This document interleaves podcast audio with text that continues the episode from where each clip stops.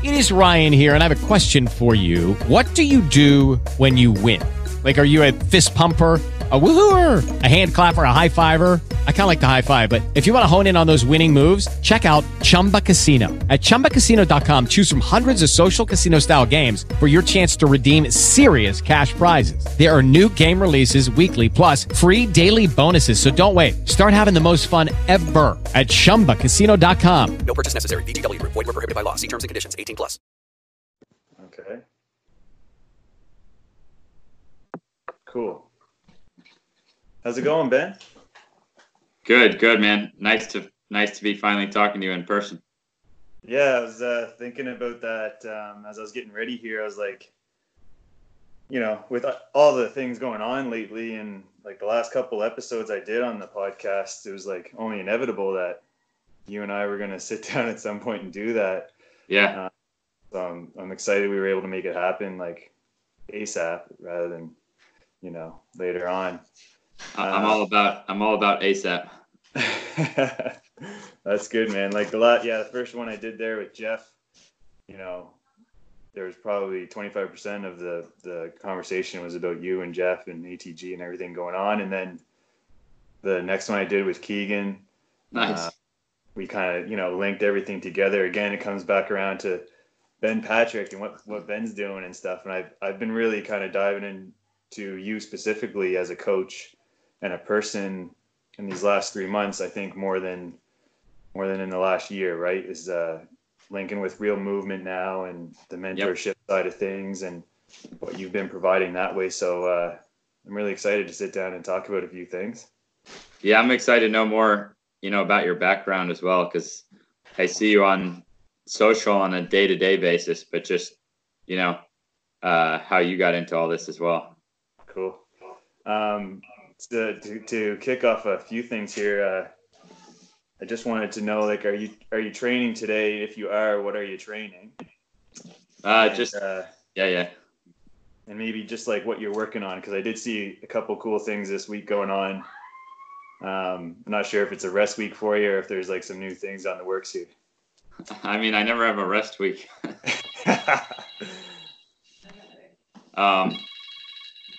Yeah, no, I mean, as far as today specifically, I'm just home working online. So I enjoy my weekends in with my wife and my dog. And so I have a little home studio here.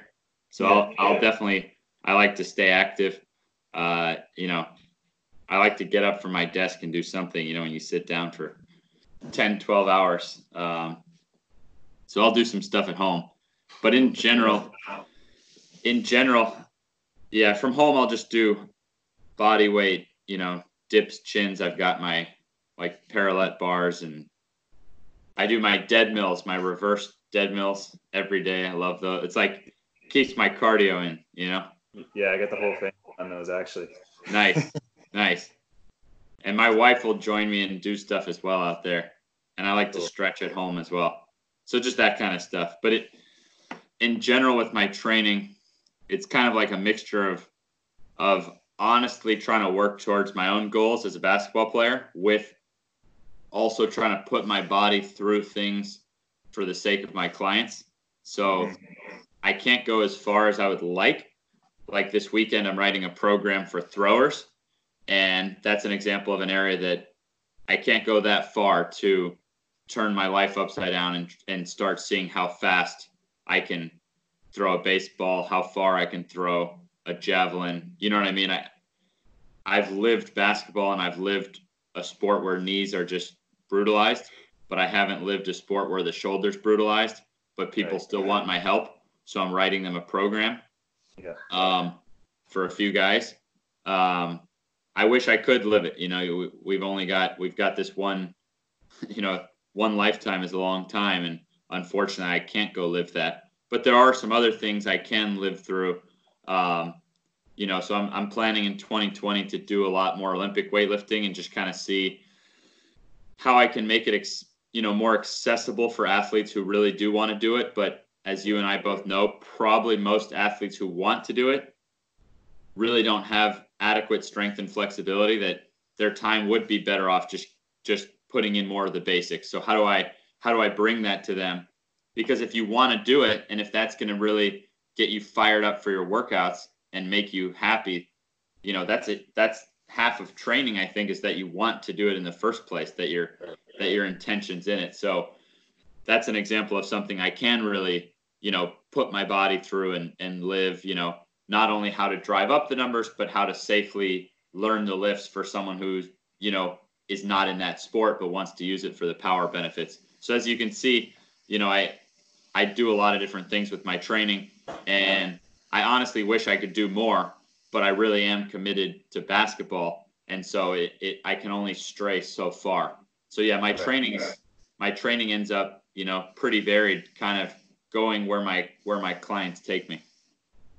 Yeah. And I can only imagine with, you know, the growth with, you know, you as a coach and ATG, that there must be a much more broad range of clientele reaching out to you now with different thoughts and training methods that, you know, looking to you for the knee stuff, but then looking for those opinions on like other elements of training and stuff too. So I can imagine it's getting a little different that way too. Yeah. I'm writing a program for cricketing this weekend.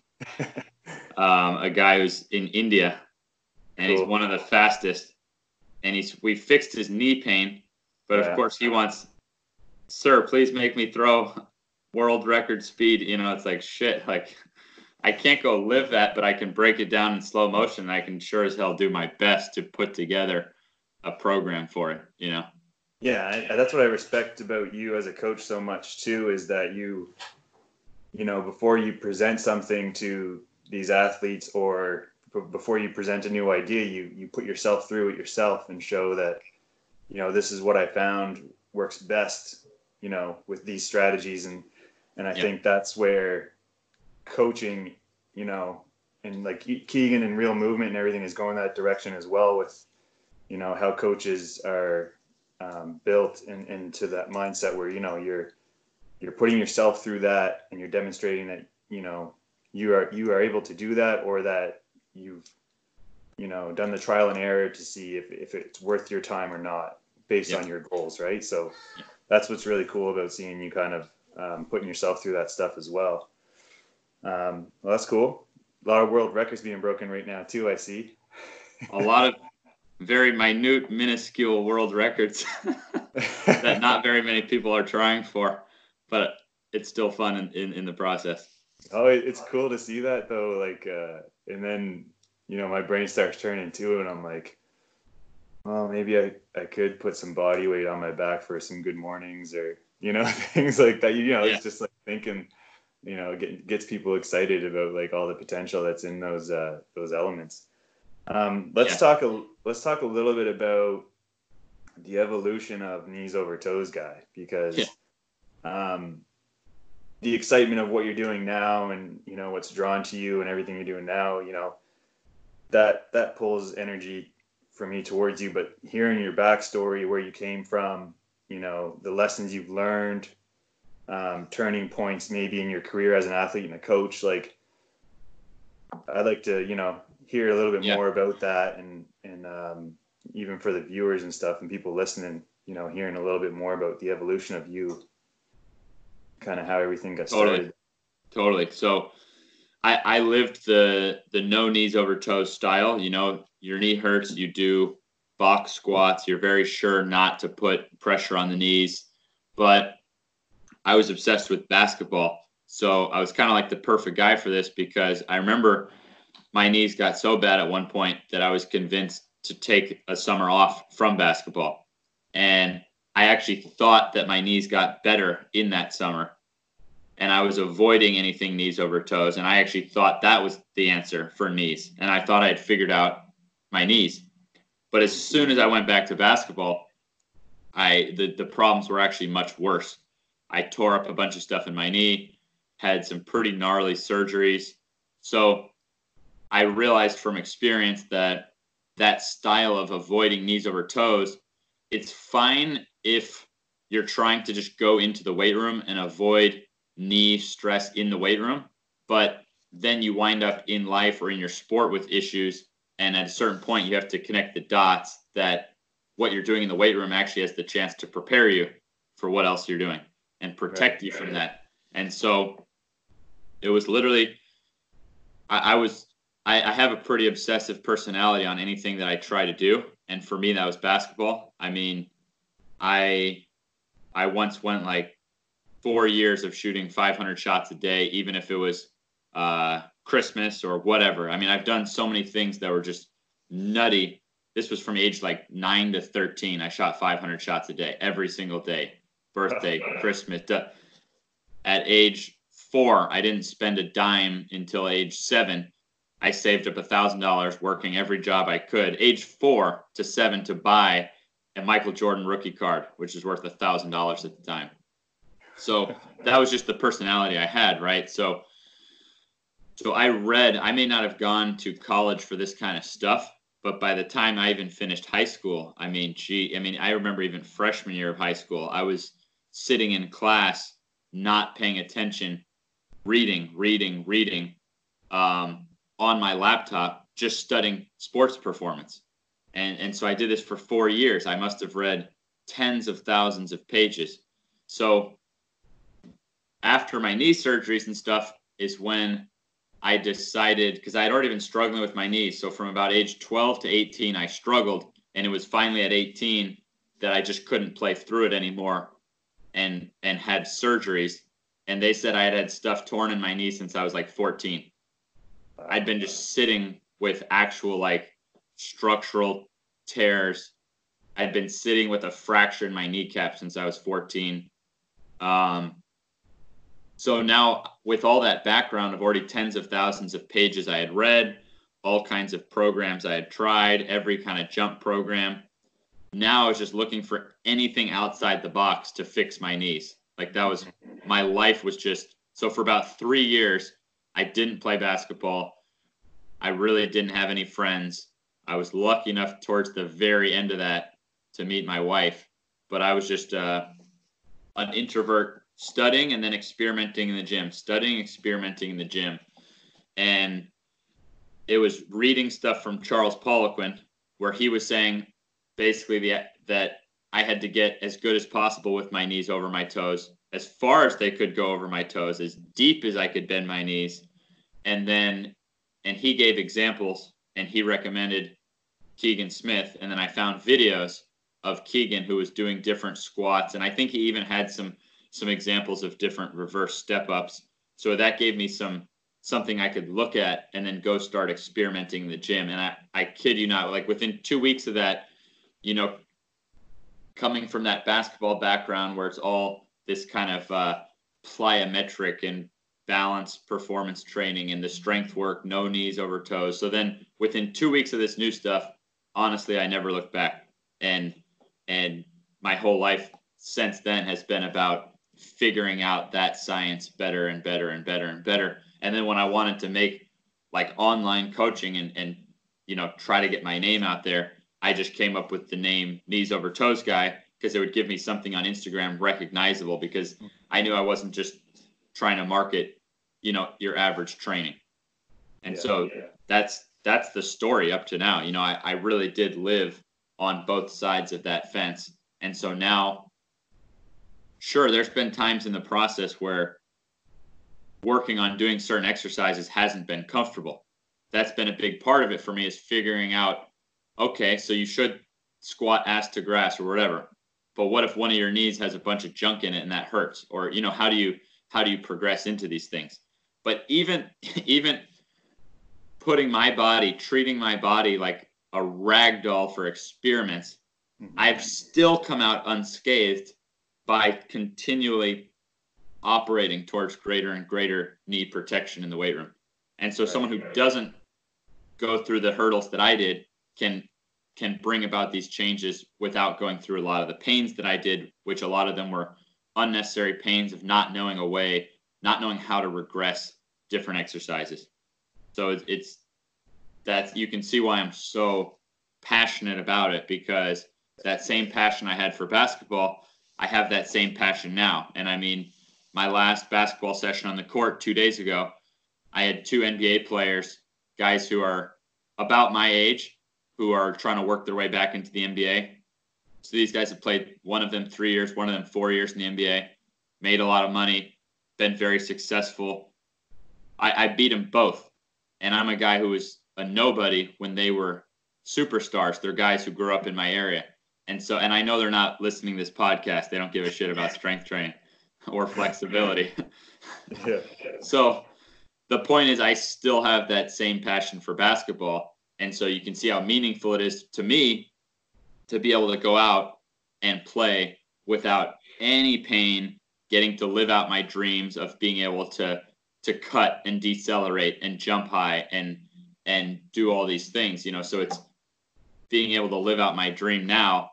It's still the same dream as when I was a kid. It's just that love for the game of basketball.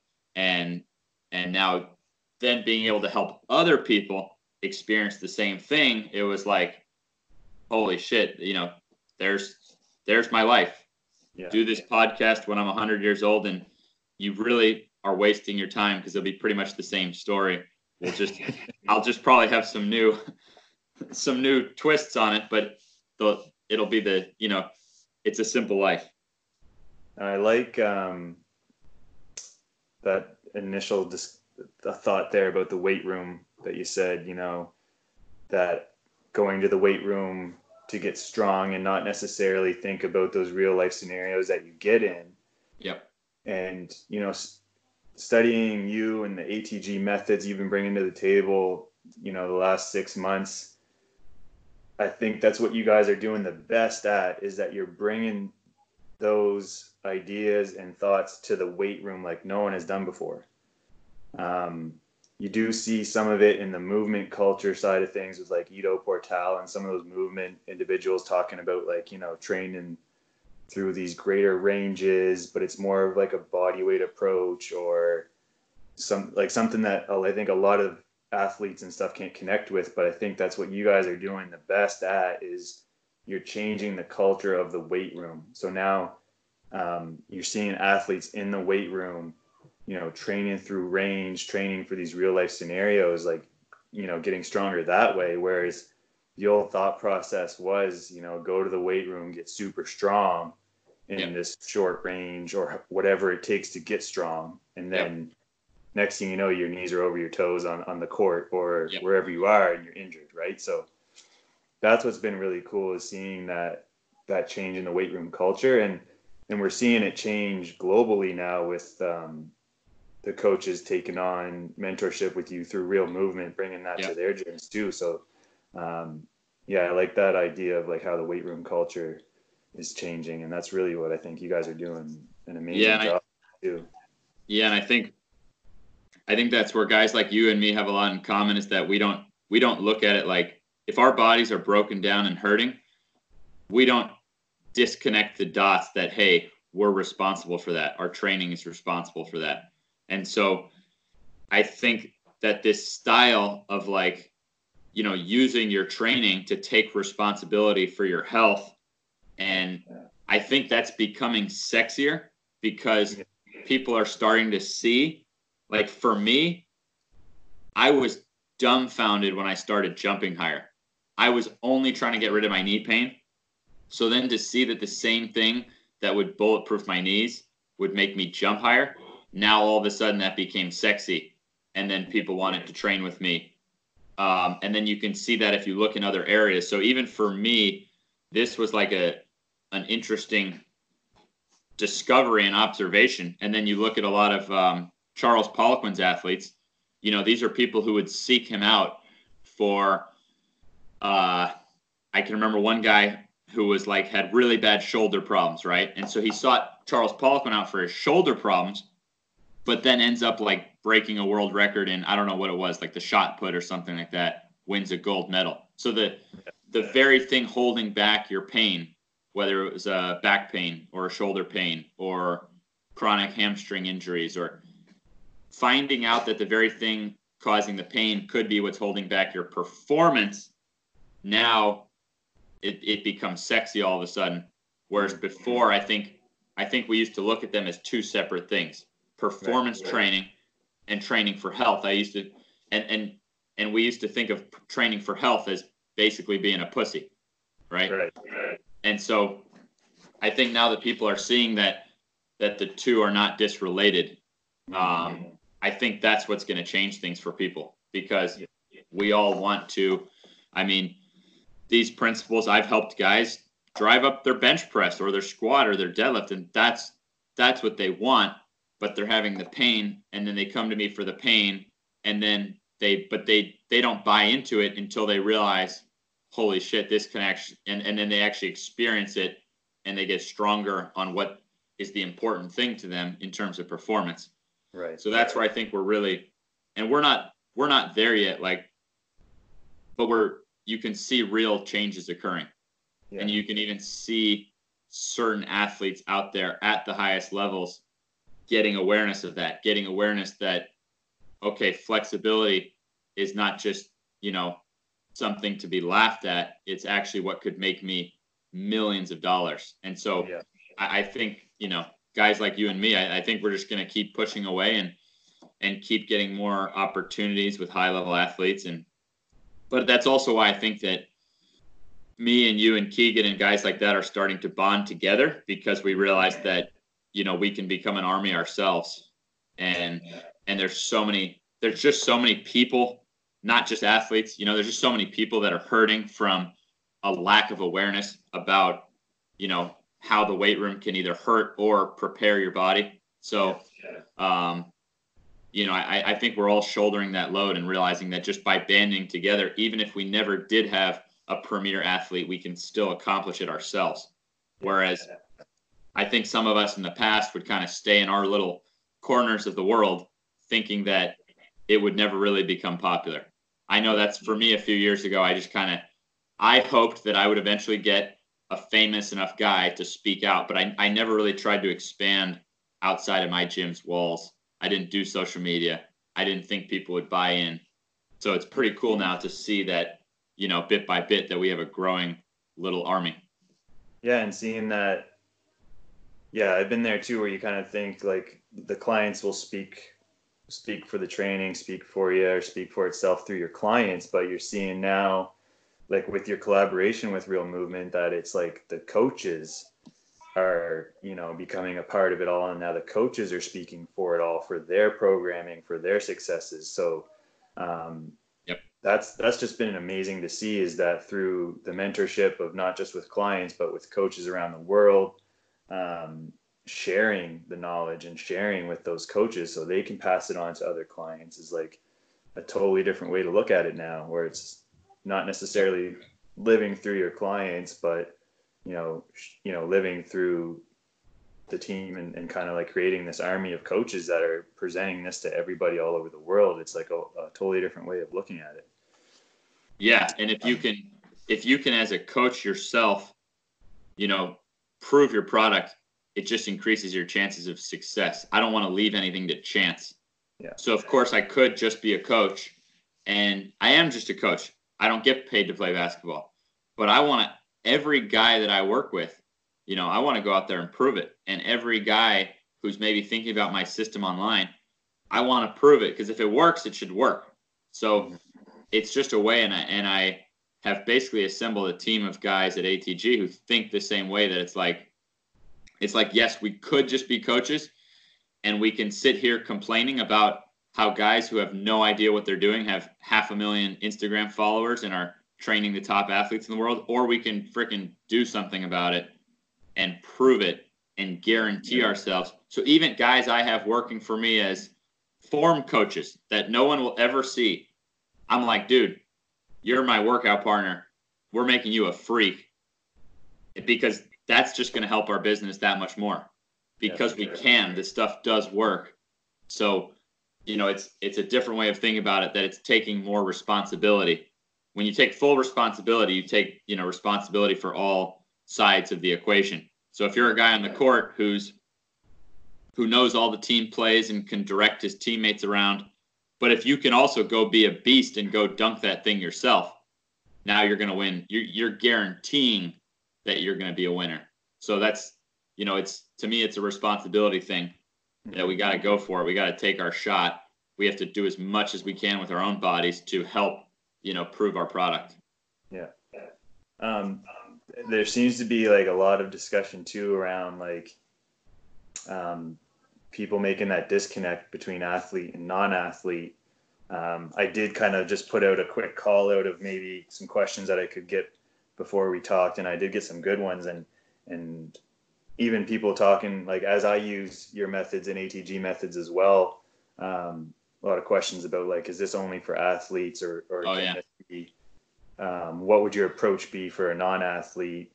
And I'm seeing that through like a lot of the real movement coaches that are taking on ATG methods and your methods are implementing those with non-athletes, general population kind of individuals. But I don't know if you had a different perspective on that. I just wanted to share some of your own opinions on that, because I get that question a lot.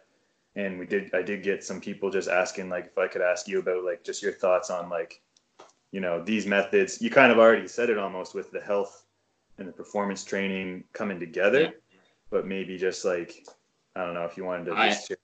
I have a strong opinion about that, which is, I mean, I identify with the non-athlete just as much as the athlete, because when I started coming up with correct methods, I wasn't an athlete anymore because my body was so beat up I couldn't even play anymore. So this is definitely not a system that can only be used by someone who's in tip-top shape. And that's something I get as well. People are like, oh man, I'm not in the best shape. Can I do this? That's the time you need it the most. So I think guys like you and me, I think we're just at the tip of the iceberg, and I think we do have to make it sexier. I think CrossFit is a great example. That's someone who is not in a particular sport can do CrossFit and can find an outlet, a sport for themselves. And I just think we have to keep working things to where it can give someone some real goals to shoot for, because that is the only thing that I find is that someone could struggle with motivation.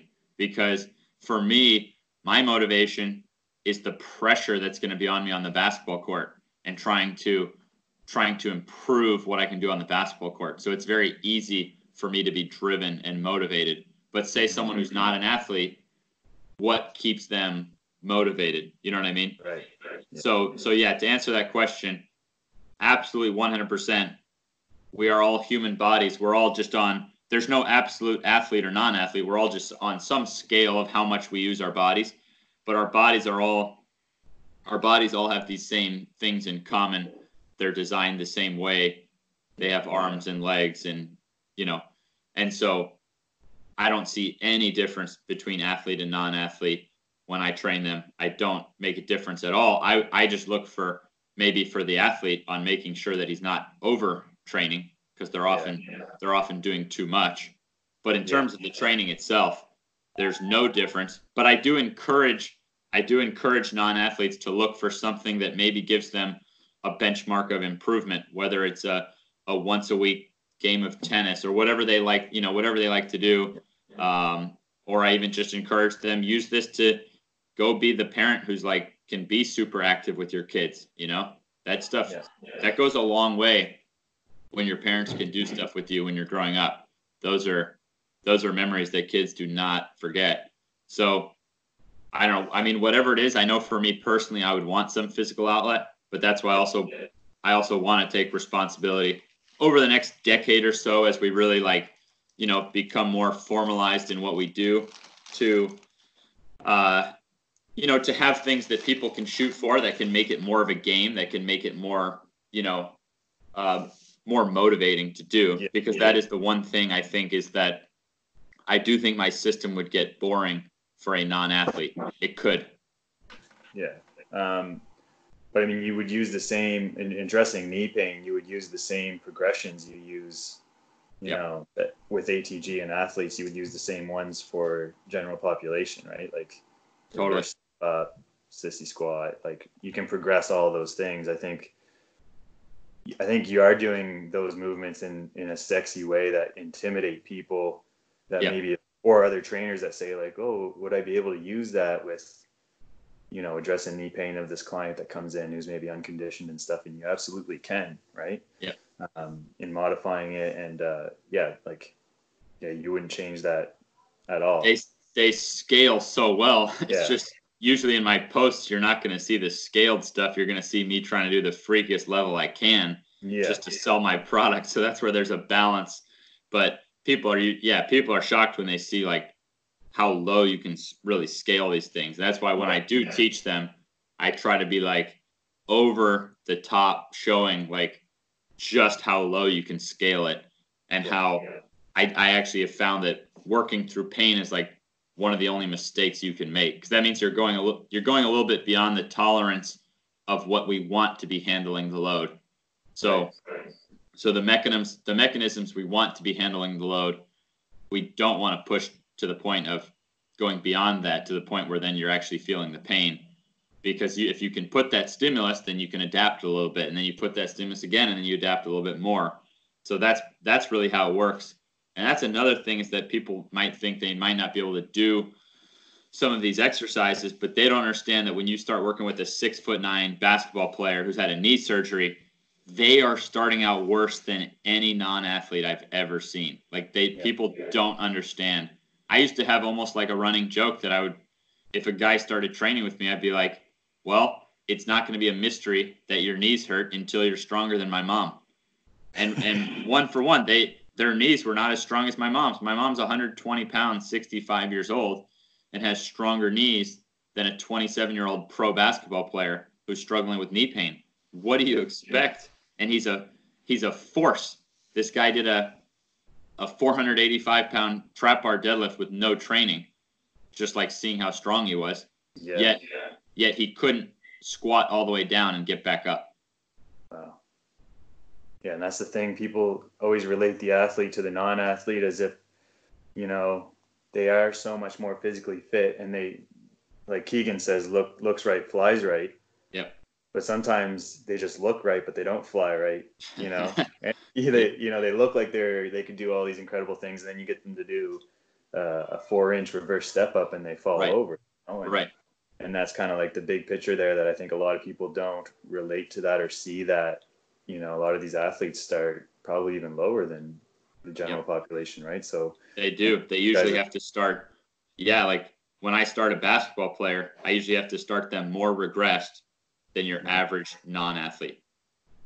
And they should be the ones best at it. Basketball players should be the ones best at these exercises, since they're, you know, the more you're going to be pounding on your knees, the better you should be at them. But they've been pounded to death, and their strength coaches have avoided their knees, just continuing to jack up their hip power and plyometrics. So they're actually just like trained into knee problems. They're just directed and channeled towards greater and greater knee problems. Yeah. And one of the things I always go back to when I did a podcast with Jeff Flexible, he kind of honed in on how you guys make secondary primary. Yeah. And that's kind of like the difference there, is where, you know, traditional strength coaches focus on these primary movements, the squat, the deadlift, through full range right away without breaking it down.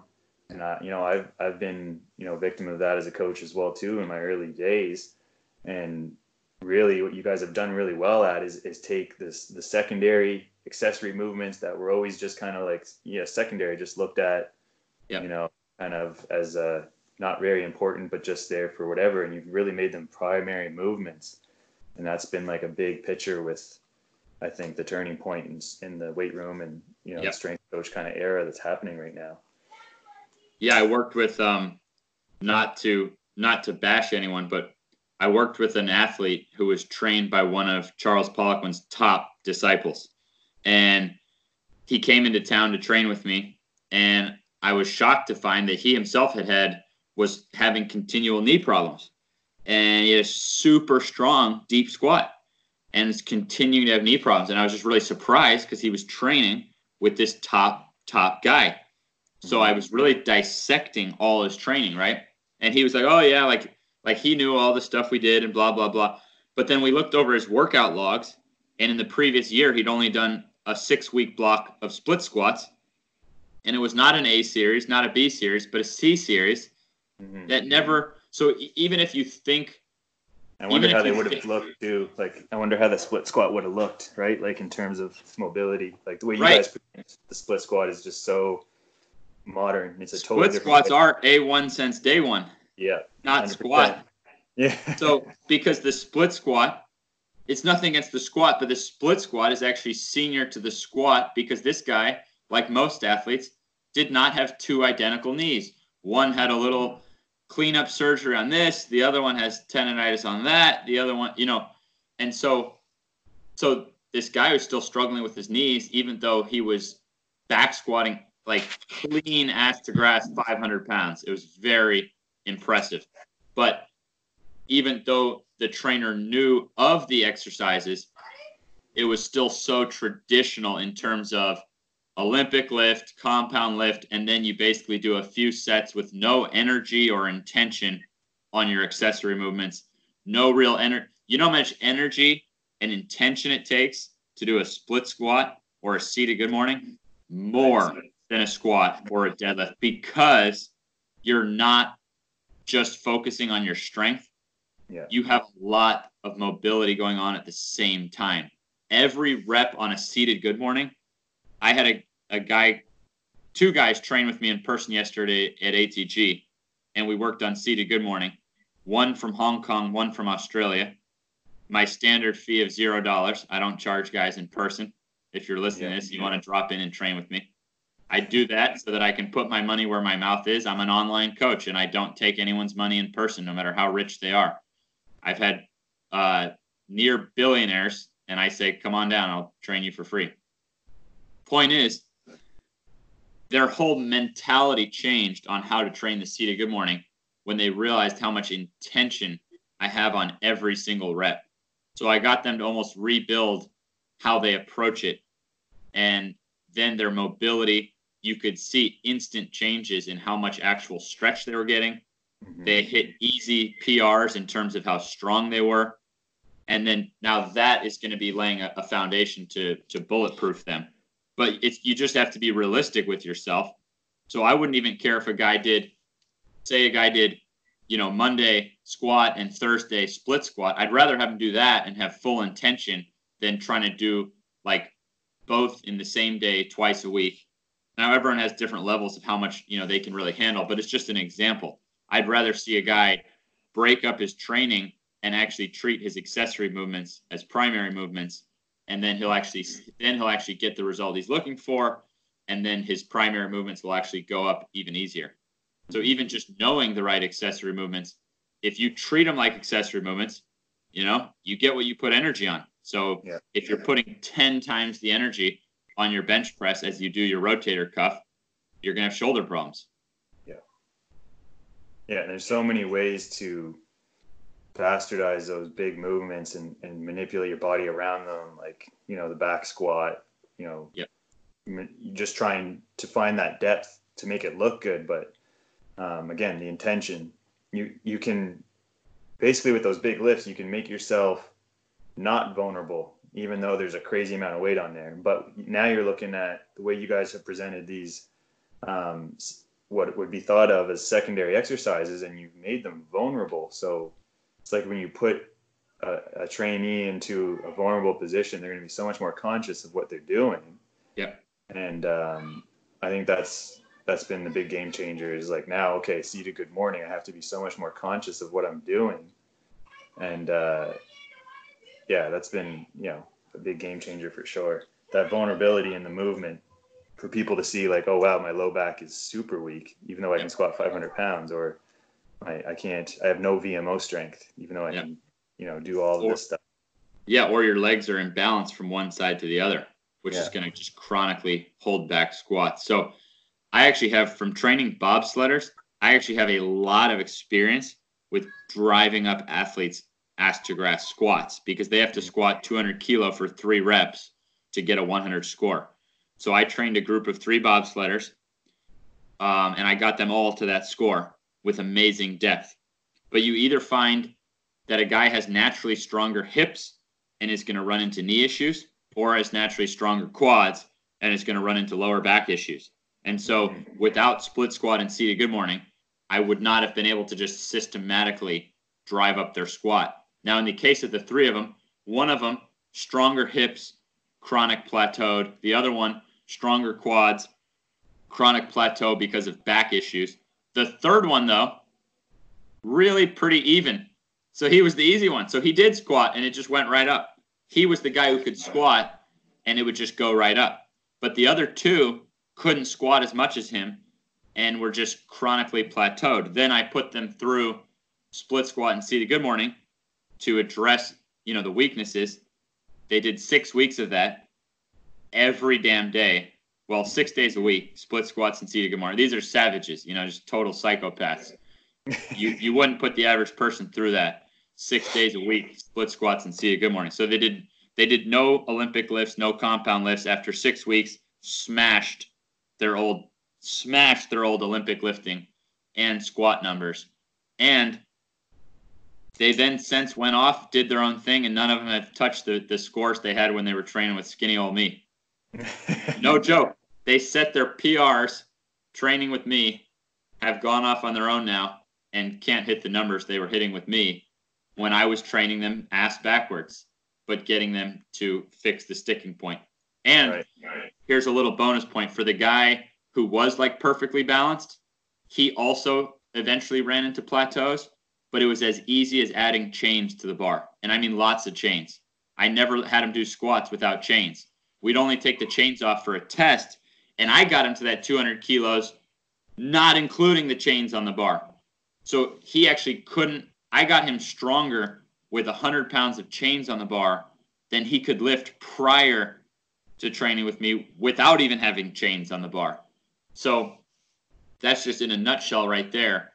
You could see how to drive up someone's lift. But even the lift itself does not perfectly match the strength curve. A squat is not perfect in terms of what your body's capable of. Every inch out of the hole, you're capable of a little bit more strength.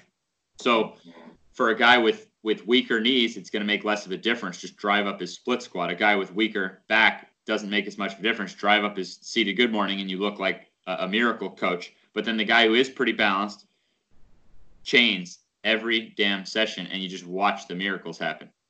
Cool. Very cool.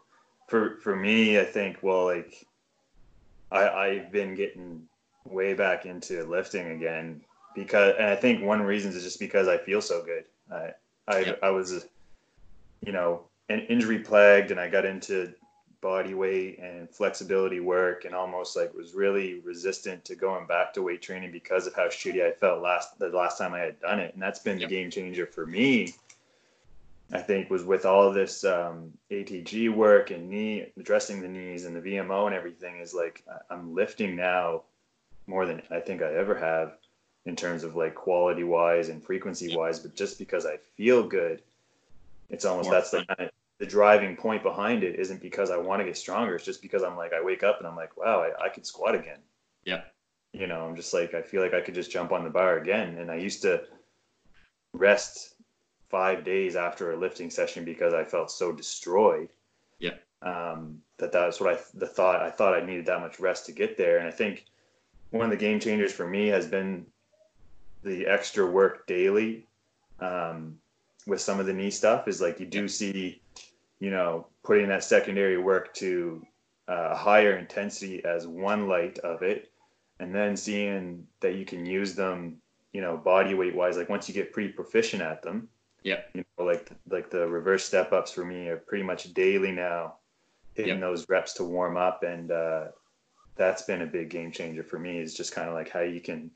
Well, here's why that works. Yeah. Here's a really good one for your guys listening. I need you to think from your ankle to your hip. I need you to think of your muscles and tendons backwards. I need you to think of them completely backwards. And so the reason why you're getting so much benefit out of this, like, out of this sort of daily work, right, is because your tendons, they need more blood flow to actually recover and improve. But your muscles, like the muscles themselves, they need the nervous system. And the nervous system just actually needs rest. So if you want to improve your deadlift, then yeah, like you're going to have to fucking try hard, you know?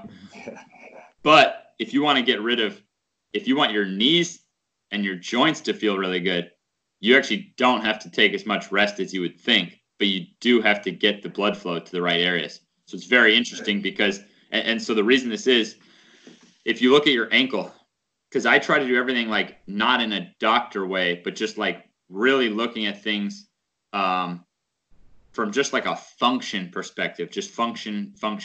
And so if you think of ankle strength, well, we're not talking about the joint. What muscles are around it? Calves and tibialis. Those are not big muscles, but the Achilles tendon is the biggest tendon in your body. Now we go up to the knee. Now we talk about knee strength. Again, we're not talking about the actual joint itself. Well, we're talking mostly about the quads and the hamstrings. Those are bigger than your calves and tibialis, but the patellar tendons are smaller than your Achilles tendons. And when we go up one more, the glutes are now the biggest muscle in your body, but with even less tendons in your gluteal tendons to the hips. So your tendons get bigger as your muscles get smaller. And so you're working at like two different factors there. And so that's why, like for me personally, even though my knees feel so great, I have a treadmill that doesn't work that I got for $45 on Craigslist, and I keep it at my house and I go reverse with it not turned on every day just to get blood flow to Achilles and patellar tendons. And because I'm hooked on that because it keeps my body feeling great. And that's why on Tuesday this week, I set another of my unofficial world records that plenty of people could do, but no one's really trying. Yeah. Although definitely less than 1% of the 1% of the population could do. But the point is other people can do them, which is I dunked every minute on the minute for 100 straight minutes. So I did 100 minutes straight, dunking every minute on the minute. And the next day, after not Olympic lifting for years, I power snatched my body weight, without even warming up for it. I did maximal deadlifts first. So I did a snatch grip deadlift rather than clean grip because snatch grip keeps it just a little bit safer that you're not going to go too far. But every rep, if I can get it up, now I'm trying to fight it down as an RDL, putting that thing down as quietly as I can. So again, the guy I trained with here from Hong Kong, he could get it up easily, but could not. The weight would come crashing down when he would try to lower it down in an RDL because his quads are stronger than his lower back. So for him, his lower back will always be a sticking point unless he addresses that. So we did those first all the way up to a maximum. Now you take the weight off. Now that power snatch feels really light. Not for an Olympic weightlifter because they're seasoned in it, but for a guy like me who doesn't Olympic weightlift, that it's less about technique and more about that weight just feeling freaking light. Yeah. And so I did one rep at 60 kilo, one rep at 70 kilo, and one rep at 80 kilo. I weigh 80 kilo, and that was it. That was my session. And I had never been able to power snatch. I'd been able to power snatch almost body weight, but not quite. I never got to body weight power snatch. So here I am doing a new record for myself after not lifting Olympic lifting in a couple years. It just goes to show that there's a lot to know about training, and all the rules of training are not known. There's a lot of rules that we're still uncovering. And just by working on isolation movements and flexibility, I PR'd the very lift, which is the number one test of athleticism, is a power snatch. Yeah. And so, and I did that the day after my 100 dunks. So it's like you said, like when your body feels good, you want to do something with it. Yesterday we were doing our team podcast, drinking my vanilla latte because one of the guys got an iced vanilla latte. So I'm like, let me try this shit. And by the end of it, I want to lift. You know what I mean? And it's like, geez, like I had already done my super high altitude drops that day, the day before that, basketball, the day before that, all the lift. I mean, I've been doing crazy stuff nonstop all week, and I wanted more. I can promise you, as soon as we hang up, I'm going outside to my little studio gym because my blood starts flowing. I start thinking about training, and I want to do something. He's an Energizer bunny. Oh, that's my wife. But I'm really not. I'm really a lazy piece of shit. It's just you find things that work. Yeah, that's right. It's like I'll be, Jones in to get in here and do some post-chain work, but then my wife will be like, did you rake the leaves? And I'm like, oh yeah, I don't have as much energy to go do that, but I know I need to get it done. But yeah, I think that's definitely one of the aspects of it for me, is just like every day I just feel like I could lift again. It's been amazing. And then I think it is to the community too, you know, being dialed in and linked in with Keegan and you and Jeff, Mr. Infinity, like the daily, just seeing what you guys are doing daily. Yeah. You know, just like, I don't know what it is. It's just you see that stuff and it's like a totally different mindset. Like a switch goes off and you just feel like, I see you guys do that, see it at Good Morning, and I'm like, I got to go do that right now. Or you were playing with the kneeling, doing kneeling body weight. I don't even know what that was, but I was to do that. I don't know what it was either. But basically I'm trying to figure out, you know, for Olympic lifting guys, how to do it. Because that is, it's kind of like basketball is a skill sport, right? So Olympic weightlifting is the same thing. And so there's a lot of skill involved. You do have to practice it a lot. So how do you practice it a lot, but have your body feeling great? And if you look at the Chinese, they have like the healthiest bodies of Olympic weightlifters. Not perfect, but much healthier. And even in the Chinese camps, they say, okay, what's the difference between the guy who's national level and the guy who wins the gold medal in the Olympics? Flexibility. Yeah. Now, I want you to think about a different camp, Average Bros in Las Vegas. You know what I'm talking about? John Bros? Oh, yeah, John Bros, yeah. Okay. I have a ton of respect for him, but I've also been there in person and trained with him in Las Vegas. Number one, ton of respect for him. Number two, even though when you walk in, you're like scared shitless because he looks really intimidating and he looks like he's an asshole, he's one of the nicer guys you'll ever meet in terms of being a genuine person. Yeah. I didn't know shit about Olympic weightlifting. I was there because I fell in love with knees over toes, and he took the kindness out of his day to help me out. And he had no idea who I was or anything. I was just a random ass person who paid his $20 or whatever to do a day pass. Yeah. And my lifting form was probably horrible. And rather than cursing me out, he was super nice. But I do just want to point out that they do center things on just doing those lifts. And I think they prove the power in the practice side of it, except they are not as healthy as the guys who are then taking care of their body in addition to that. It's the same with basketball. That you best skill coaches in the world, their players are also struggling. So I that's kind of what I'm looking at is how do you get someone that's like my system, you know, you can do some of these daily things and you can keep playing basketball and feel amazing rather than quit your team, you know? So it's the same for Olympic weightlifting. That's kind of what I was experimenting there. But I think there's a way to kind of perfectly integrate the skill of the sport with the accessory movements you need for it, whether it be powerlifting, you know, your skill would be bench, squat, deadlift. Olympic lifting now gets even a little bit more technical, you know. And then now say something like baseball. They're out there with their dicks in their hands, pissing into the wind with their training for the most part. I'm not saying they're all bad, but for the most part, because it's so technical that then they don't know where to channel their energy. And again, that's not all, but I've seen a lot of really bad baseball training. You know, once it gets to sports like basketball, baseball, soccer, where they're technical all day long, the players are already hurting by the time they even get old enough to have strength coaches. And so now the strength coaches are trying to avoid, you know, all the problem areas in the weight room. And then the strength coaches have the pressure to look cool and to be either driving up, you know, the bench press or the speed ladder or whatever it is. That is just not what the athlete needs. So I know I kind of ranted a little bit there on different things, but the point is still the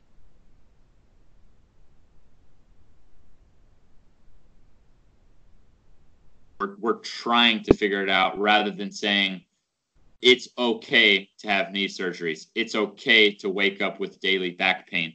It's okay to have imbalances between one side and the other. I think strength coaches used to laugh at stuff like that. It's okay to not touch your toes, but have a strong deadlift. It's not okay. And I think that's ultimately what I'm trying to say is that, you know, every day I just wake up to keep helping people not be in pain. So then how much more fun is it when you can do your lift or whatever it is without pain, you know? Yeah. And exploring the boundaries of like outside the box. Yeah. That's, you know, not being satisfied with whatever the presentation this year is of how you should, you know, lift weights or whatever. It's just think outside the box, because life is outside the box. Like, you can't say that, you know, moving in a linear fashion in the weight room is going to make you be prepared, right? So, yeah, maybe not knowing what it was you were creating with the kneeling squat there, but knowing that that is an aspect that someone could be presented with, you know, that's what we want to be doing, is creating those different ways of looking at kind of the big picture, right? Yeah.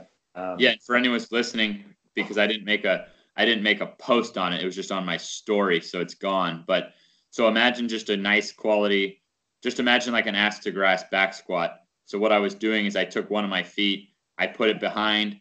Some people may have seen something like this, like a kickstand squat, something of that nature. So specifically what I was going for was a nice hamstring cover the calf squat, except with one leg behind me a bit, the other leg I'm going knee to floor.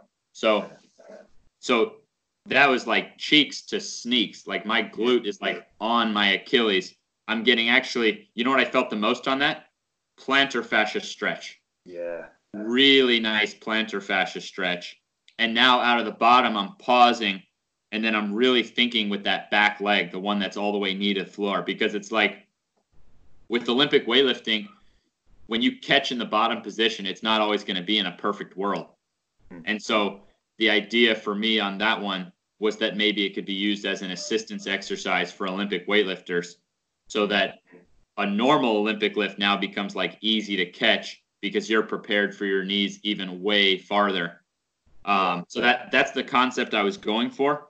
I found I had to modify it. Number one, I don't like just slamming your knee into the ground. So I stood one foot on a plate, and then the other foot, I brought the knee to a pad. So I put a pad on the floor so that I was still standing like even height on the ground, but with one knee resting on a pad on the floor instead of just right on the hard ground.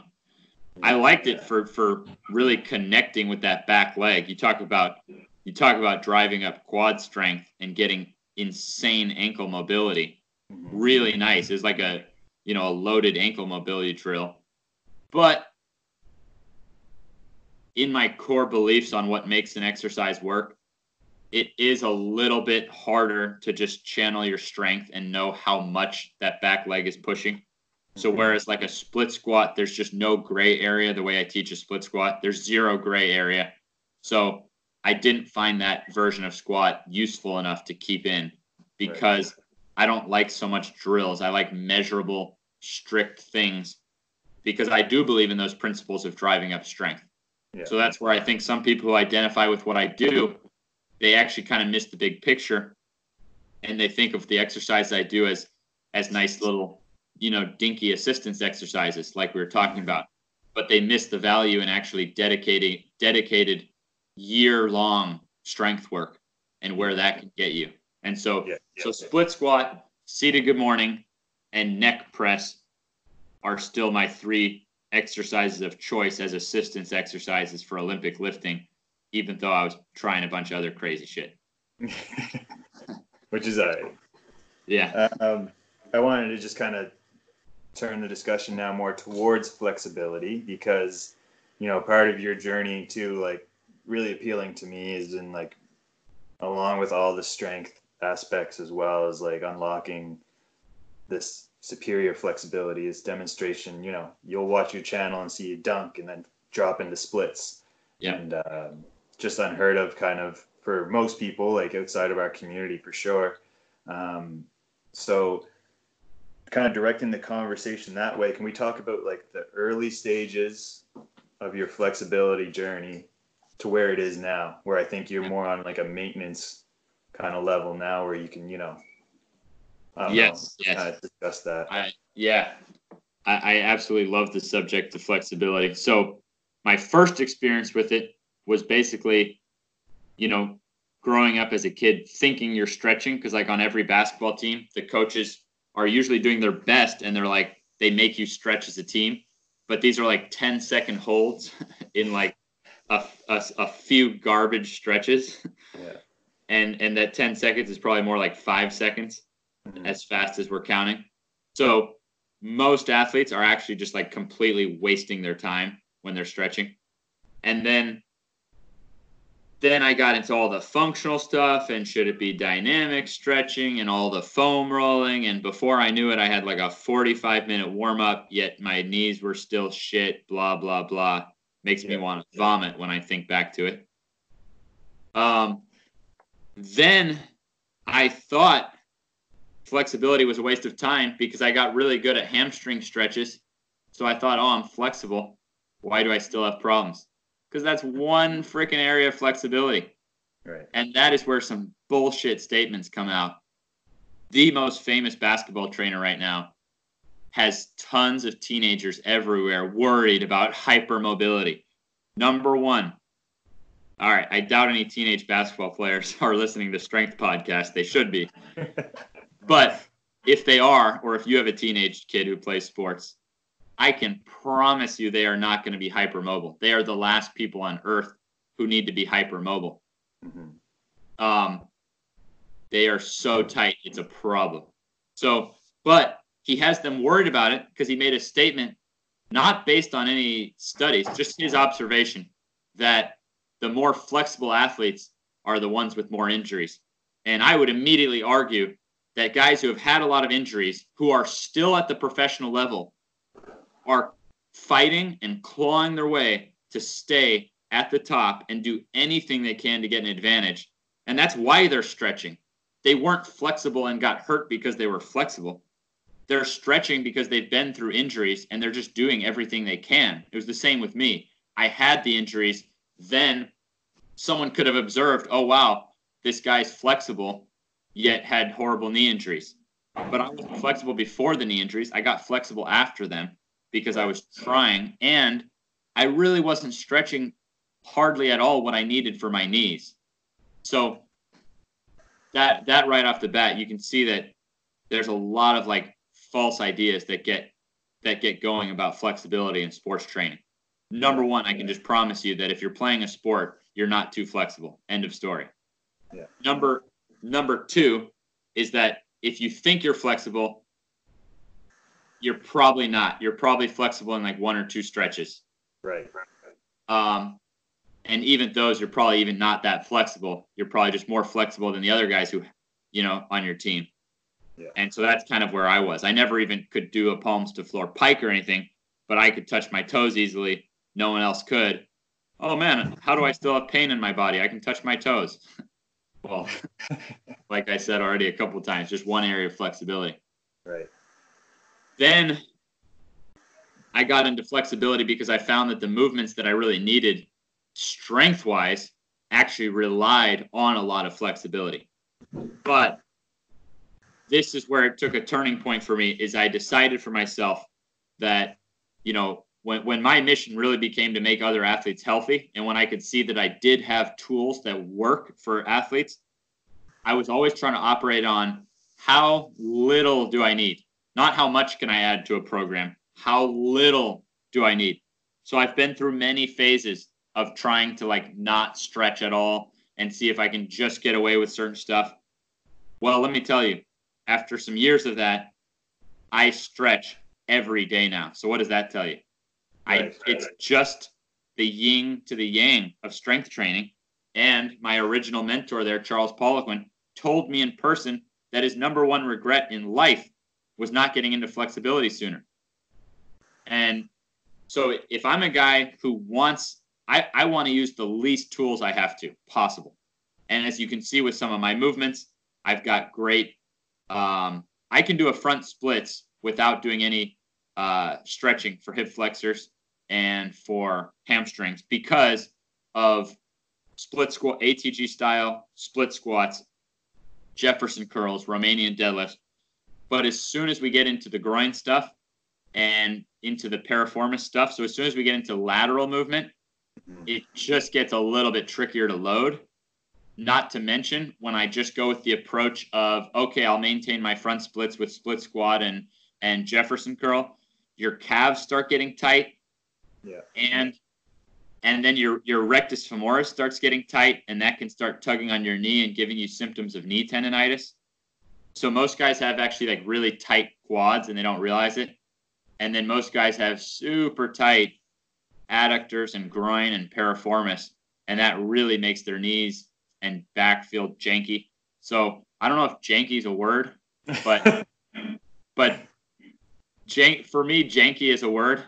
And if you just try to think that you can do it without stretching, I've just tried it so many times, and the jankiness level just keeps going up.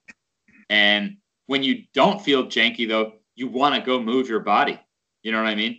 So I think so many times in life we just think, oh, what if I could just do one thing and neglect another thing? And if I only had to do one thing, and then it's like, ah, shit, it's really the balance that was needed. Yeah. And so at the very least, if you want to be your best, at the very, very least, the stretching is relaxing your nervous system and you're going to get better recovery. Mm-hmm. So even if you just do it from a perspective of letting your muscles relax, mm-hmm. My dog is not even 2. He's much faster than me, although I'm working on it.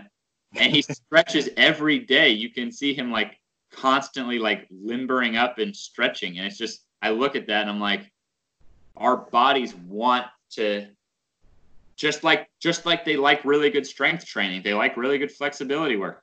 And I just haven't seen anything that matches working on both of them. And I've seen a lot of guys fail by working on one or the other. Because I've also seen guys who do really intense stretching programs, but since they're not doing strength work, it's kind of easier for them to get into those little tweaks and like, you know what I mean? The little strains. Because I feel like if you're not strengthening your hamstrings at all, and then you're just stretching the crap out of them, you can kind of end up with some strains going on. Yeah. And so again, I feel like you can feel janky either way if you're, so yeah, I like to spend about 12 minutes a day working on 90-90 internal, external kind of stretching, like internal, external hip rotation kind of stretching. I like to stretch my calves every day. As I said, I do as little as I possibly need. And I really like to work on like couch stretch. And with all these stretches, I'm just relaxing. I'm just chilling. I'm not ripping stuff apart. And if I played other sports, I'd go even farther than that. You know, if I was a hockey goalie, I would have my middle splits down. You know, like, so I still do what I think is the bare minimum that I need to feel amazing on the basketball court. But even that minimum, I stretch like 20 minutes a day. But I do center it around those areas: external, internal hip rotation, calves, and like rectus femoris stretching, because I am doing Jefferson curls and weighted butterflies and split squats. And so I actually am like my strength movements cover a lot. Yeah, I think you're really isolating it there too, because I actually have found myself doing the exact same daily routine is the 90-90 internal, external, calves, and rectus femoris, because I think that when you do look at those big demonstrations of flexibility, those areas aren't really isolated. Yeah. And those areas tend to be the ones that we are tight in on a daily basis, you know, like the quads, ankles, glute med, internal hip rotation, like those are, it's kind of like those are the big four that maybe a lot of people aren't thinking about for sure. And that's, I find people can be, you take an athlete who's gotten to the pro level, and almost exclusively those areas are so neglected. They're so tight, and they honestly believe that daily knee and back pain is part of life. Yeah. Yeah, for sure. We've had a couple back and forth discussions a little bit about like juggling and like, I guess when we refer to that, we think about like in Real Movement, we use it as like, you know, training the mind, connecting hands to the brain, feet to the brain, things like that with different aspects. And I know you've played with it a little bit, but do you have any other mechanisms of training the mind or addressing kind of like metaphysical aspects of training, like in your own way that you don't present as much? Or Totally. I mean, for one thing, when I step foot on a basketball court, I lace up my shoes and then I do a very extensive and precise two basketball dribbling workout. Oh, I've seen that. Before I start playing basketball, I've already dribbled two basketballs any way that I'll possibly dribble one basketball. And I make my whole troop of guys do it, and I get the NBA guys to buy into it, and everyone buys into it. So if I can get these guys to buy into it, something about that is working. So it's not like I sit down and have like an interview with each guy after to ask them about the mental aspects of it. But so I essentially do my own version of juggling, which is doing these actually really hard to do. Like it's something I do that if you haven't practiced it like 1,000 hours, I promise you just can't do it. You know what I mean? And so, but it has anyone, like I've taken kids who have never played basketball before and they're like family friends and they just want to start playing basketball. And I start them with those drills, and you know what? They dedicate and they can eventually do it. So like anyone can do it, just like juggling. I'm sure you don't start guys off and be like, this guy's never going to make it. You know, like if you put in the work, you'll get there. Yeah. And you know, it's very interesting because I've had guys who are dorkier and who have less control over their body. Some of the most book smart guys can take much longer to get down the two ball dribbling, but they eventually do get it down, and that works wonders for their control on the basketball court. So I do think there's a lot of things going on there, from the coordination of your body to I work often on a scale that at the bottom you would have not know, like where you just don't know what's going on. And that would usually be someone when they start. And then as you come up, you get to where you can think about it. And that's more than not even knowing, but you have to think about it. And then at the top is just know. And it's like, you don't even have to think about it, but it's not like you're just shutting off your mind. It's actually like a much higher state where you just know where something's going to be, you know what's going to happen. And I feel like that's the level that you're trying to get at, whether it be a lift or a sport or whatever, where you just know and you have that full confidence. And so like, that's what we're trying to get to with our two basketball dribbling drills. So I think it has strong effects mentally on your confidence and coordination. And then with that in place, and this is where there is something going on mentally, because I teach guys how to break down. Like if you were to watch a basketball game, and if you were to notice the guy in the game who is the best at faking people out with his dribbles and with his footwork and stuff, right? There's a lot going on with footwork in basketball. And that's one of the things I teach. And I'm telling you, one for one, the better someone is at these two ball drills, the easier it is for them to pick up footwork. So what's going on with that? It's the wildest thing. And every time someone's struggling with footwork, I just tell them more two ball dribbling. Quit bitching and moaning, more two ball dribbling. You just haven't put in the work yet. And they get the two ball dribbling down. And then it's so easy to pick up their footwork. So there's something going on there just in terms of being able to control your body without thinking about it. Because you don't have time on an Olympic lift to be thinking, you know how many different things happen, even on a squat or a deadlift. There's a lot of different things happening. So in training, of course, like there's things you can put your intention on, but a lot of things still have to happen on their own without thinking about it. And I think that's where it helps. I think it makes more confident athletes. Yeah, for sure. Yeah. And my thing too, with like most lifts or other exercises, when I'm coaching people, is only think of one or two cues. That's a great tip. Yeah. Evaluate how that set went afterwards and see what you need to, like what one or two cues you need to work on the next one. Cause there's 30 cues for all things, right? And yep, that's exactly what I do. And I think I just do one, you know what I mean? So whether it's a lift, I'm coaching a guy in the gym, or whether we're going into an actual basketball competition where we're playing against each other one-on-one, I try to get guys to think about just one aspect, which is almost like their weak link. And then if you channel all your intention on that weak link, then you can actually bring up that weak link. So there's definitely something to it that, you know, that the more you can control your body with your mind, the better results you're going to get. For sure. I did get a couple questions here just to tie in a little bit. I don't want to keep you too long. I appreciate you taking the time to sit down. Oh, yeah. I really appreciate it. I've been dying to talk to you for a while. But a good question that came up was what, you know, with all this, the work on the knees and everything, like obviously related to lower body and feet and stuff, is what's your thought on training barefoot? Oh yeah. That's another really good question. And it's, for me, it's, again, I live for my clients. And so it's not always realistic that people are just going to be like in commercial gyms training barefoot or things like that. So everything I do, I try to do as simple as possible first. And at the moment, I'm just not running into any sticking points by training with shoes on. So like at my gym, some people will even ask, oh, can I take my shoes off? Hell yeah, go for it. You know what I mean? But it's not something that I found I have to make people do to get the results that I'm trying to create. Right. Could you get even more benefit? You probably could. You know what I mean? But it's for the same reason that I don't force people to eat only a specific diet or another when they're trying to rebuild their knees. I find that's not a sticking point when you're rebuilding your knees. So it's the same with barefoot, but in general I encourage guys to wear shoes that sure as heck don't cut off your ankle mobility, you know. Mm-hmm. And you will notice a lot of guys, like, I don't wear barefoot shoes, but I wear $19 water shoes off Amazon.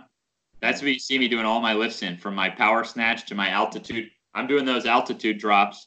I'm doing my squats, power snatches, whatever, wearing $19 shoes with no laces off Amazon. So I'm definitely getting more of a feel of the ground. That's for sure. You know, like they're very like flimsy. They're very flimsy shoes. And even in basketball, I've been looking for years for like a zero drop basketball shoe. It doesn't exist, but there's one shoe that was made like 4 years ago that I finally found a couple weeks ago, and it's been my favorite shoe I've ever worn. And it's almost like they made it for a player who's known for playing really low to the ground, having really quick feet, and like being really grippy on the floor.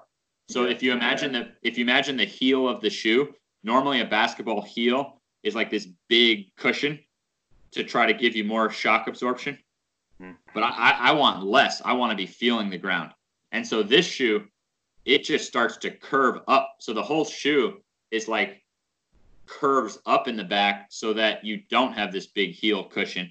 So right off the bat, like day one when I wore them, I had so much of that good DOMS in like the tibialis muscles, no joint pain at all, no shin splint pain, but just like so much good DOMS in the lower leg muscles the way I wanted, because I could feel like I was handling more of the force myself. And that's what I want. So then I can adapt. So I'm already feeling quicker, better in these shoes.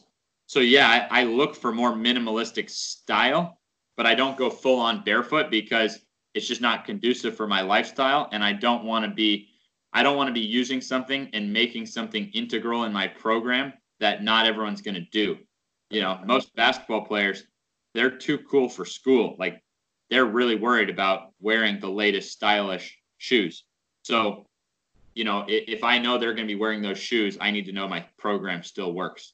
So, you know, again, maybe someday I'll dive deeper into that. But at the moment, I look for a more minimalistic style, but still with, you know, enough cushion. I walk my dog all the time, so that's why I originally got these water shoes. So knock on wood, I haven't stepped in shit since I got them. But when you step and poop in nice shoes, so good. I just throw them away. So so that's why I switched to these water like $19 shoes, which are very minimalistic. And same with the basketball shoes. As you can see, I want something so it's still a basketball shoe. You know what I mean? But it's, for being a basketball shoe, it's more minimalistic. Awesome. Congrats on the launch of the clothing line. Oh, appreciate that. Yeah. I'm looking forward to getting the shorts. I can't wait. It's hard to find a good, like, specific pair of shorts for sure. Like, with the lifting and everything that are, I guess the other aspect too is the flashiness of it too. You know, looking forward to showing off the quads. I think you're really going to like them. The functionality's all there.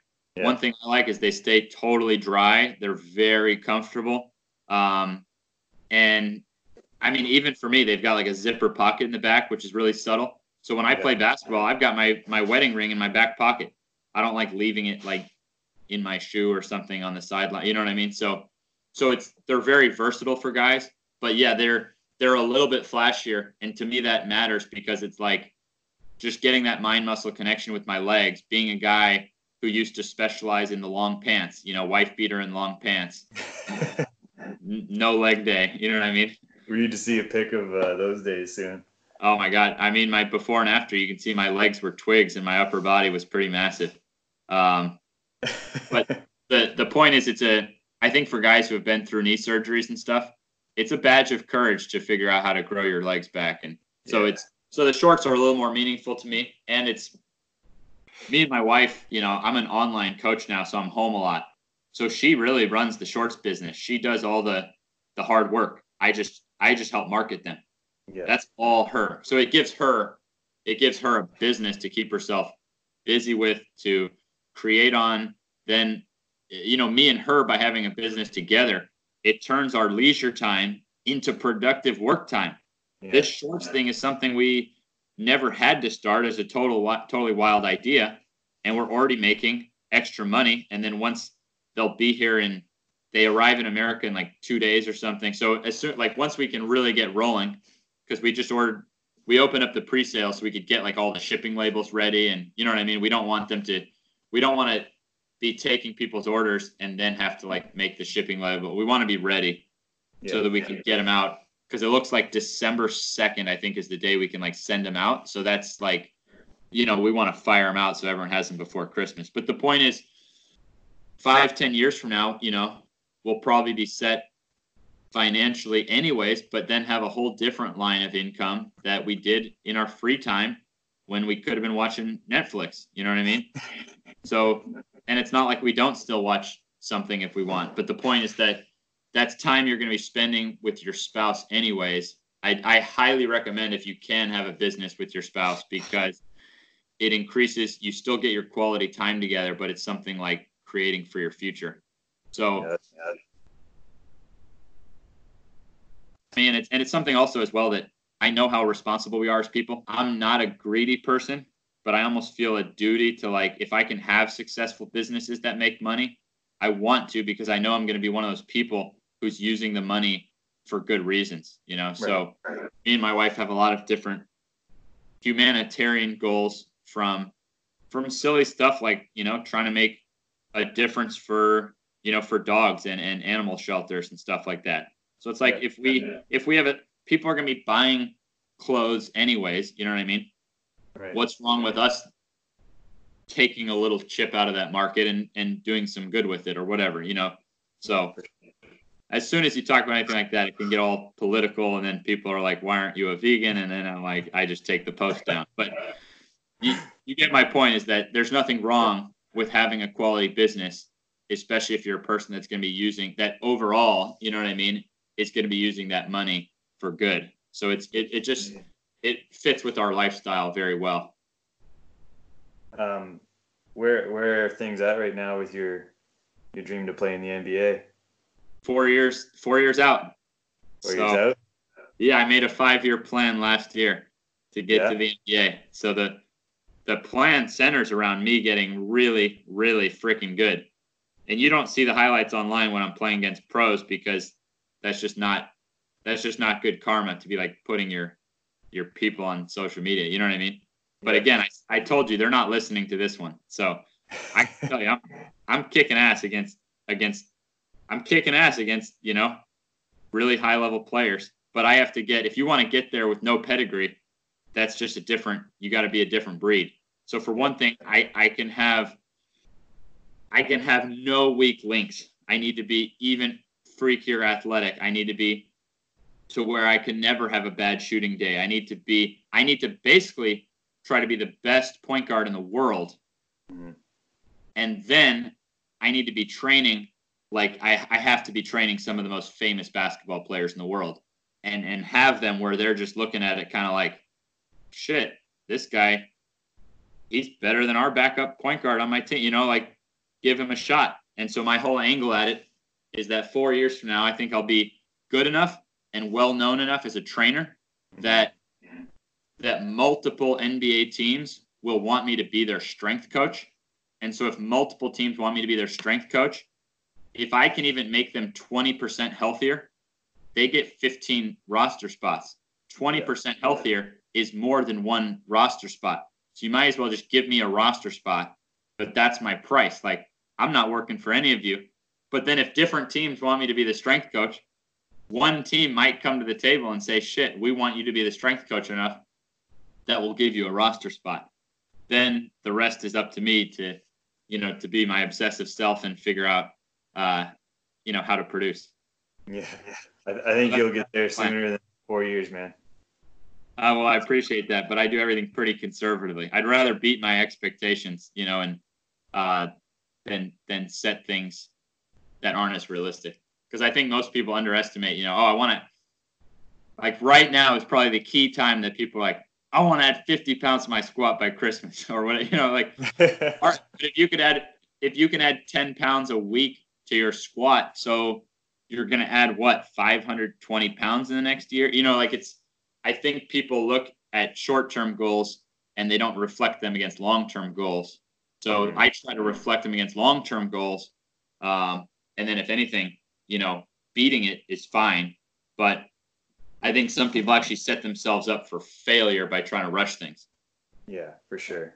Definitely that's the key, right? Is like not looking at the big picture as to why you're doing it, and but finding ways to keep your head in the game so that you keep doing it. That's kind of like, you know, the fine point there, like the tricky area. Yeah. I'm sure you get this a lot. Like, how long will it take me to do a splits? Oh yeah.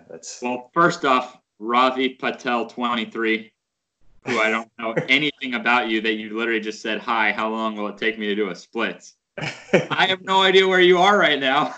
Yeah, that's right. And what is the time? Like, so it's like 6 weeks, like, would that be worth it? But then like 12 weeks wouldn't, because then if you try to do it in 6, you might get hurt just trying, you know. Anyways, yeah. I could probably interview you on a podcast with only that question of people asking you, how long will it take me to do blah? And that's kind of been the big project with Keegan, you know, in bringing side split to the forefront in a different aspect, in a different way, is like, I think too, and what you guys have been doing with ATG has kind of brought that together as well, to say like, well, because that is something you do want to consider, like what you were saying is like, what's the minimal amount of work that I need to do to get there? And that's kind of been part of my research into the splits, has been once I unlocked the splits, or however long it took me to get there, was like, what's the minimal amount of work that someone needs to do after I did all of these things that were kind of a little crazy? Yeah. So I feel like that's kind of what we're honing in on, or, you know, like. That's what I look for, is the simplest route. I'm not thinking about the time, you know? Yeah. And I get these questions on, hey, I've had patellar tendonitis for the last 4 years. How long will it take me to get rid of it? What really matters is, can I get rid of it? And yes, you can. But like, you've had it for 4 years, so then it's like, who? Like, does it matter 6 or 8 weeks? Like, you've had it for 4 years. Yeah. But definitely, I think I was even going to ask you. One of the things I was going to ask you in this conversation was, because I've never gotten to a middle splits. I've never even gotten close, really. But I can do like a front splits, but not a middle splits. Mm-hmm. And I know you being in Canada, and I've seen different like hockey goalies and stuff, you know, often have to get into that position, and just you having more experience. So for someone of my height, my crossover move, it's not so much about the quickness of the ball. It's actually like how quickly and how far I can fake in one direction and then go the other direction. It's not the ball that actually makes the move work. It's your foot. It's how far your foot, because the defender has to react. If your foot goes there, he's got to react. Right. So do you think getting to a middle split would have an effect on my crossover. In a positive way? Yeah, yeah. I maybe I have to see where you're at with your middle split. Okay. Because I'm going to...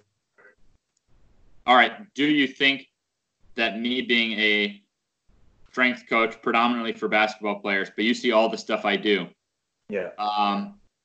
Will I gain new perspective by getting to a middle splits as well? Is it worth the time? Or not really the time, but it's like, is it worth, should I get to it so that I know what it's like? Well, maybe the question, like the thought or the perception of the question has to change is, do you have to get there? Maybe isn't the case, but should you train it? Should I train it? Right? Good point. Good point. So the split squat itself is really just the widest squat your body can obtain. Yeah. It's the same pelvic position as a squat once you get to that end range. Yeah. So when it comes to training range, why not train that range and not even have the mindset of saying, does it even matter if I get there? I'm still addressing that, right, that lengthened groin position. I'm getting stronger.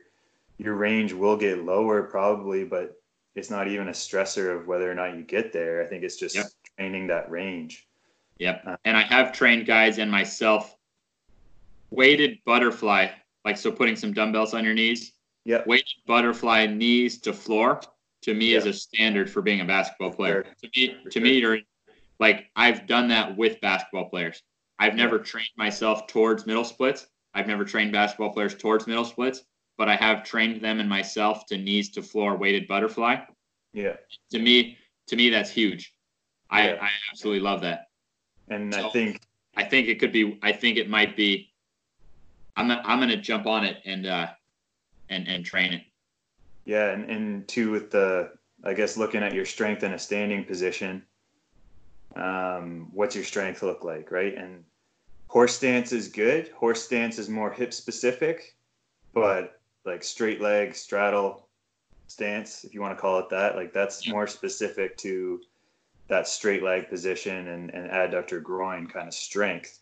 So there has to be, I think, an address of both there, like horse stance and straight leg, like straddle, like where you're at. You see a lot of us in the real movement. You've probably seen like Keegan and I and some others doing like that standing straddle kind of push up.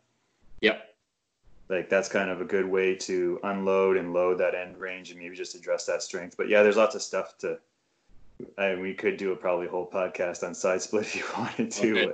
Well, I'm just saying I'm gonna train it because also I have a lot of martial artists reach out, and I feel like that would have a lot of carryover there. Yeah. And so the benefits I've had from getting to front split, I think I'll feel even better if I get to middle split. So, and I mean, so I'm gonna do it. So when we end off this call, I'm gonna start. I'm gonna look up your.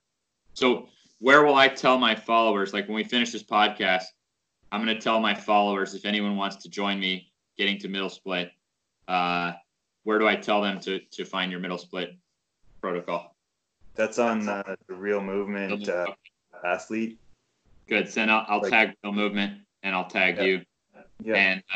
And I'm gonna work towards it. And see, for me, I really don't even have a thought on the time. It's not about the time. You know what I mean? Yeah. I think performance-wise, like with everything you're talking about, it is about, I think, addressing that strength and that range. Like, you know, you don't necessarily need to do a side split or maybe look towards how long it's going to take, but I'd like to get to it to know what it's like at that level. Same with like, I don't think someone has to achieve a front split, but I sure as hell think you can and should. So I'm going to try to get the middle split. I'm trying to be like basically like Bruce Lee on a basketball court. If you could imagine, that's my style. That would that's awesome. My style of play. Like I'm just an ultimate pest. So. You can definitely set yourself up for it. I think for sure. Good. Well, I'm going to tell them to get on there with me and try to get some motivation going and get a group of guys going towards the middle split. I'm going to tag Jeff because I think he could do it at one time, but I don't think he can right now. Yeah, so, like definitely think he could be smashing that out of the park. He just hasn't been working on it as much, I think. Yeah, so I want to know what that's like. All right, I'm excited, man. I've looked up to you since the day I first saw you, because I saw you could do things that I was like, shit, I know range of motion, and this guy knows range of motion even better than I do. And so I've been pretty fascinated ever since then. So I'm excited to learn more from you. Thanks, Ben. I appreciate that. Appreciate you taking the time to sit down with me. I look forward to sharing this with everyone and working together with you a little closer. Love it, man. I'm excited. Okay, man. I'll end it off there, and we'll be chatting more offline soon. Yeah, and if anyone didn't hit end yet, whenever someone takes the time to do a podcast with me, I always give them, for anyone listening, ATG 15 gets them $15 off their first month with us online. It's $50 a month, but there's no long-term contract. And that's how much I personally take out myself, like as my cut. So that's basically my way of like, you know, this is free marketing, you know. It's the great thing about collaborating with other people.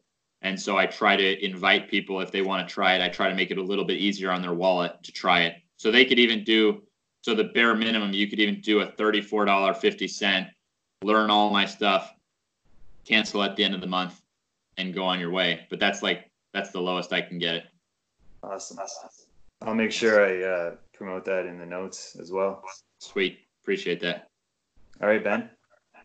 All right, man. Enjoy. We off? With the Lucky Land Slots, you can get lucky just about anywhere. This is your captain speaking. We've got clear runway and the weather's fine, but we're just going to circle up here a while and get lucky. No, nothing like that. It's just these cash prizes add up quick. So I suggest you sit back, keep your tray table upright, and start getting lucky.